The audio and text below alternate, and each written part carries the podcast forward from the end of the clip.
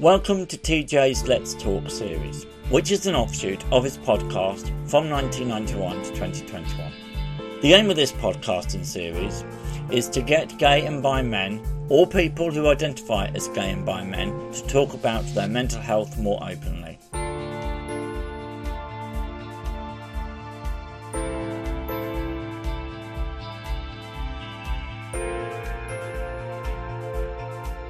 This series of podcasts may contain some triggers for people.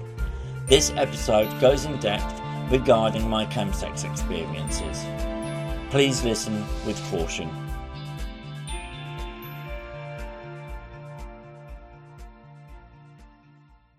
Chemsex experiences. One thing people need to understand about addicts is that you do not ever intend to become one. This is the same whether it's an addiction to shopping, alcohol, sex, or gambling. At the beginning, they all start off harmlessly. They are all things that you equate to being happy. This means that when things start going downhill in your life, let's say due to a bereavement, a crisis in the family, or any other life changing experience, it makes sense that, to combat depression or any other mental health condition, you tend to revert to an activity that was fun. Something to take your mind off whatever happened and put you in a better place. It only becomes an addiction when that is the only thing you are doing and everything else surrounding your life, whether that is work, social activities, or hobbies, are left by the wayside. You effectively give up everything in your life for this one activity. As always with addicts, with me it started slowly an ecstasy pill here, a sniff of MCAT there. It happened periodically and wasn't an issue. I could still do everything else. Please note, I am not condoning drug taking here. I'm just giving my experience and how it happened. There is a subset of gay men that have normalised drug taking. It may be in a club or within a sexual environment. It doesn't matter if you don't touch drugs at all, take them every so often, or consume them daily you will encounter this subset either in a bar, a club, or on a dating app. It's inescapable. Anyhow, back to how it started.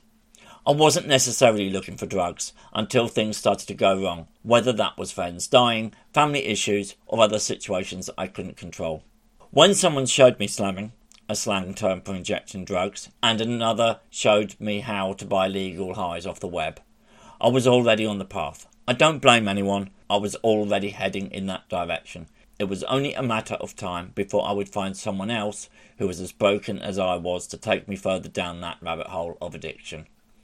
Also, I could have said no at any time, but, as I said in my previous series, it only needs a cute guy for me to go and say, okay, let's give it a go. Chemsex is a very specific type of drug taking and is most noticeable in the gay and bi men side of the LGBT plus community. It usually involves mephedrone, crystal meth, and GHB, usually at the same time in a sexual setting. And sometimes the mephedrone and crystal meth are injected into your arm because the high is more intense by injection. Usually, a chemsex addict has various mental health issues, such as depression, which is either tied to their coming out, societal norms, or their HIV status. Given there are gay men like myself who were educated during the enforcement of Section 28, lived through the HIV and AIDS epidemic, and then were thrown technology such as the internet and smartphones, and given that gay men are the highest group of drug users, the exact figures can be found in the URL in the transcript of this podcast, this was an accident waiting to happen. This is why I have always maintained that trans issues and gay issues are different, unless there's an overlap, such as a female to male trans person who also identifies as gay, trans people, and I am also including non binary identifying people here, need support, but that support is specific to them and not to cis or gay males who, if they have mental health issues, their situations are going to be different.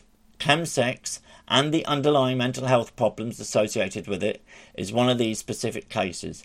This is why I am sticking to gay and bi men issues within these podcasts. Thankfully, places like 56 Dean Street are tackling these issues and give counselling support to those who need help. As a user of these services, I can say they are both non judgmental and professional at the same time. Unfortunately, this type of help can only be found in areas with a large gay population, and as a gay man who lives on the outskirts of London, I found that our local GUM clinic doesn't offer any of these services. If you are on a dating site outside major cities, you can still find another chemsex user. I can easily testify to this. What puts me off them is being contacted by someone I once knew or halfway into the conversation, chems comes up. Now that I'm clean, that makes it difficult to try and find a potential boyfriend. My next episode is about addiction programs, specifically your standard drug alcohol addiction services and how they don't represent the gay man with drug addictions. More horrifying is that chemsex has been on the rise during COVID. I'm not surprised, but I want to do something about it, and how I'm going to do it will be revealed in the next episode.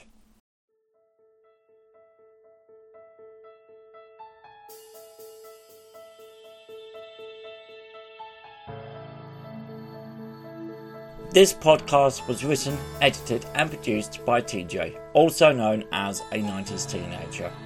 You can find all my social media accounts in the podcast description, and you can follow me on Facebook, Twitter, and Instagram. All music used in this podcast is available from Purple Planet. Thank you for listening.